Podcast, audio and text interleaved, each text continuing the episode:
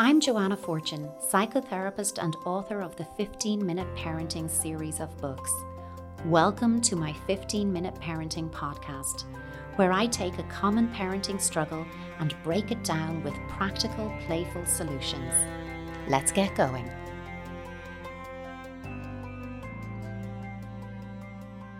It is that time of year, so I thought it would be well worth taking an episode of our podcast to talk about Christmas. And particularly in this COVID year that we are all living through and negotiating through, Christmas is a little uncertain for most of us. You know, we're not sure what it's going to look and feel like exactly in terms of the pandemic being an ongoing, ever evolving, ever changing situation. And our typical Christmas, whatever that was to each of us, is certainly not what this Christmas is going to be. And I think that's causing us all, you know, and I'm definitely including myself in this, you know, it's causing us all a bit of tension and anxiety as we try to work out, well, if it's not going to be that, what is it going to be? And is it going to be as nice a Christmas? And what can I do to make it nice? And, you know, on that theme, I got a, a panicked message really recently from a parent who, who asked me to talk about this actually on the podcast because she said she had experienced it, had confessed, and that was her word, confessed what she'd done to her friend who said, oh, Me too, that's happening in our house as well. And what she had done was her kids were acting up. You know, I think it's really hard for kids at this time of year as well, but they were acting up and in a she'd snapped, you know, we've talked about it before on this podcast when you flip your lid and you snap, and she had threatened to cancel Christmas that's it, we're cancelling Christmas. Santa's not coming, there won't be any presents. And her kids had been horrified, and then she'd been horrified with herself. What have I done? How do I get back on track with this? And I just think it's a symptom for so many of us that tensions are high this year. So be kind to ourselves, give ourselves a break. And it's absolutely, as always, okay to go back to your child and say, I didn't mean that. That was a silly thing to say. It was because my feelings got too big and I said the wrong thing. Oh, of course, I'm not going to cancel Christmas. My goodness, what was I thinking? And you can make up for that and re engage, but also see this year as a chance to develop some new traditions and get back to basics, okay? But in order to get back to basics, you have to explore within yourself well, what are the basics?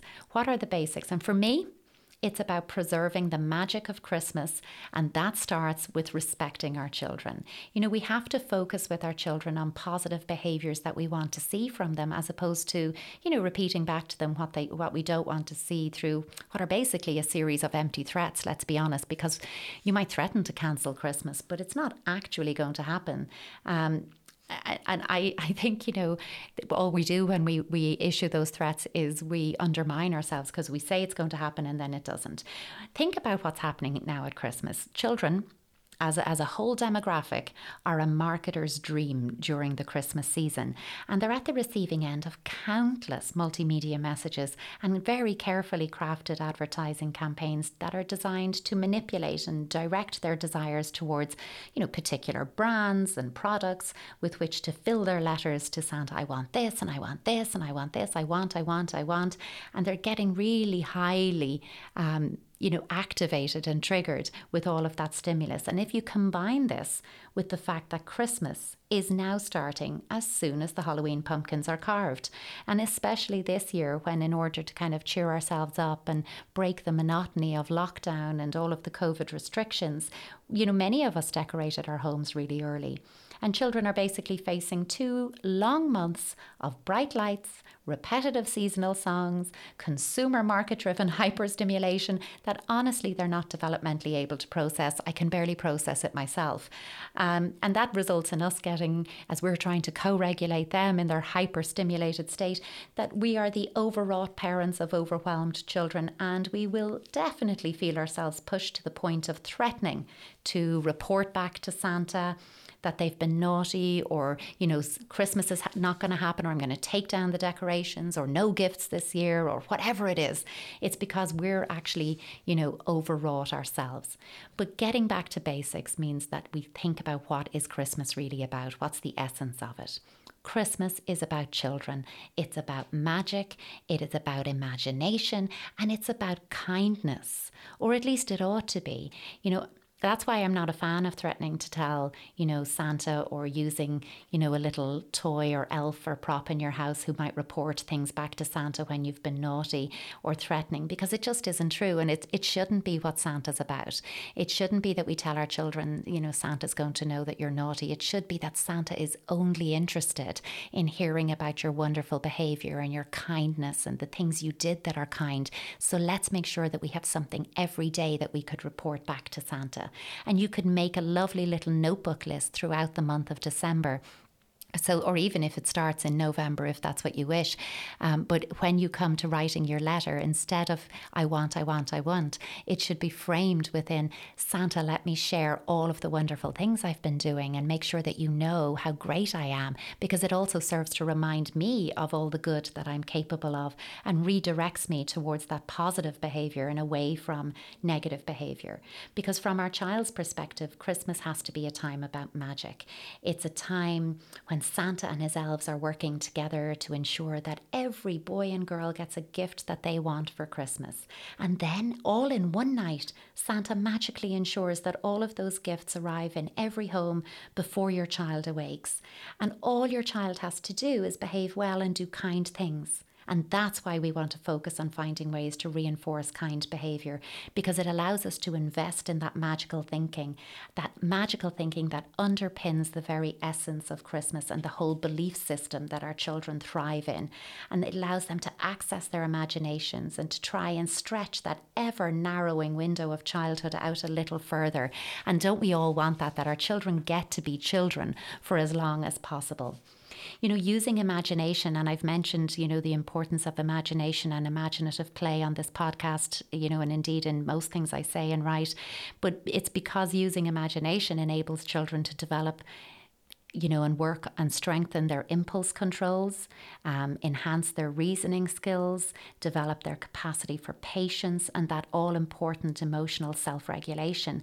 And so I think as parents, we can utilize the magic of Christmas to invest in our child's development of these life skills while at the same time reinforcing and encouraging that good, positive, kind behavior. And then just don't focus on the other stuff. Don't focus on the negative behavior because maybe when I'm acting out, it's because I'm tired, I'm cranky, and it's all gotten a bit too much for me. And I think that's going to allow us as a family the opportunity to invest in the nice not the naughty, and building up crucial life skills for our children. So there can be that secondary gain to the whole Christmas season as well. So, a practical thing, and maybe a few practical things that we can do about this to help our, our, our child is to, you know, really focus on our 15 minutes of positive parent child communication and connection during the day. But I think make that um, something that can also slow down the stimulus of Christmas and slow down the hype and the heightened arousal. Uh, some years back, you know, actually now that I'm thinking about it, it's a, a, number of years back, maybe about 2014. Myself and my friend Michelle, uh, we started this product called Santa's Little Buddy. It's uh, it's still santaslittlebuddy.com, and what it was was a parent-child creative pack. You know that you would spend 15 minutes a day part of your 15 minute parenting doing. And in this, you got a, a, journal. And in the journal, a child was invited to write down the best bit of their day and the bit they would like to change every night. And the whole idea of the little buddy was that you would take a teddy, a toy that they already have and are already attached to. And it, the pack included a little poem that you would whisper to the teddy's ear, and it would make Teddy magic for the month of December. And Teddy would read in that journal your child's highs and lows and would comment back with something encouraging and playful and a, and a creative idea for them. And they would have that exchange and build it up in the journal. But also, there was a calendar, and that's the piece I really want to talk to you about now. The idea we had was we had a big wall calendar that, you know, had a space for every day of December. And you would be encouraged to make a family goal for Christmas season one per week. So it might be that the first week is of December is that you're going to bring down the Christmas decorations and gradually start decorating the house and that's all you're focused on for that week. And the second week might be that you focus on writing your letters to Santa or you might want to wait till the third week. It's entirely up to you the order you do this in. And then the next week it would be about making cards. Maybe, you know, if they're, if they're really young painting their little hands and doing handprints and turning those handprints into reindeers by drawing eyes and nose on them and turning the fingers into antlers, anything you want to do, but making a card and posting those to special people in our lives, grandparents and whatnot. And then the next task might be about wrapping gifts and putting them under. But basically, each week had an individual focus so that it was slowing down the hype. And every week you'd be invited to learn a new Christmas song together or share a Christmas story. It might be the 12 days of Christmas, it might be the night before Christmas, some story like that. And there are so many beautiful children's books out there at this time of year, but that you would have a different storybook to focus on. And even within that, you could say, oh my goodness, and what would we put into this story? And if we were making up a Christmas story, what would it be? And so you're really using your 15 minute parenting every day to co regulate your child through the heightened stress of Christmas. And it didn't involve buying a special toy to do this because you were using a toy your child already had an attachment to and something they already had in their home. But the whole idea for this was just about supporting parents to support children over the Christmas season, to slow down the tempo and the pace, and to move the focus away from the stuff the toys, the stuff, the I want, I want, I want, and to make it about connection, kindness, and reflection and play, and that that would make it a very meaningful experience. And that brings me back to, you know, just to end on a note about this year, this year that we find ourselves in, and that to see this rather than the year we don't have, we don't have you know time together we don't have each other we're very restricted. Instead let's see this as a chance for new traditions. And let me share one that I, you know, I certainly grew up in a family where we had lots of Christmas traditions. My my own parents are really, really into Christmas as a time for fun and celebration, and you know, I grew up with lots of tradition. But in my own family, I was really conscious that I wanted to start something that was just about us and just something we did, and so every Christmas Eve we exchange a wrapped book and favourite chocolate between ourselves. We gift each other a book and whatever each other's favourite chocolate happens to be. And the idea is that we get into bed on Christmas Eve and we read our new book and we have some of that chocolate and it begins that that Christmas feeling for us. It's the beginning of now it's Christmas and preparing us for the for the next morning and Christmas Day. So try to think this year of some nice new little traditions that you can share as a family. Something maybe you haven't done any other year. You know, if you can't get together with friends and family, could you do something like really increase your Christmas card list this year? Maybe you don't traditionally send them, but instead of buying cards, maybe you could make them together and that would be a whole activity and that's your new tradition. We make cards. Or depending on the age of your children, maybe they could sit down with the art and crafts kit and you're going to do ethical, sustainable gift wrapping this year. So you're going to use newspaper or you're going to let them draw pictures on plain paper, and that's going to be your gift wrapping. But it's all going to be recyclable and they're going to make the gift tags. And you can really invest in, well, that's our new tradition. We make our own gift paper, we make our own gift. You know cards or tags but anything that or you know make cookies for the neighbors and you can leave them on their doors.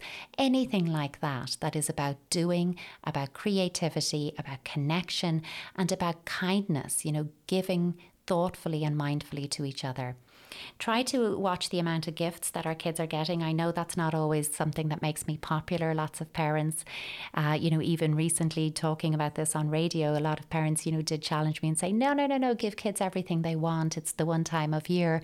I think actually what we can give our kids is about relationship, connection, and time playing together over stuff.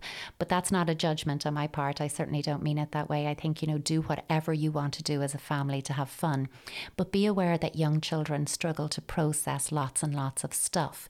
So if you're aware that they are getting a lot of gifts, maybe try to slow out when they open those. Spread them out on Christmas Day, even into the next day, you know, Stephen's Day or Boxing Day, whatever you call the 26th, and so on. So they get to kind of enjoy the gift that they're opening and, and engage with it and think about who gave it to them before they move on to the next thing. Generally, and certainly something I practice myself, so it's not just something I'm preaching, is the four gift rule. I think if we focus for our children on one thing they want, one thing they need, one thing to wear, and one thing to read. They're all getting enough and really hold in your mind enough is enough for a child this year.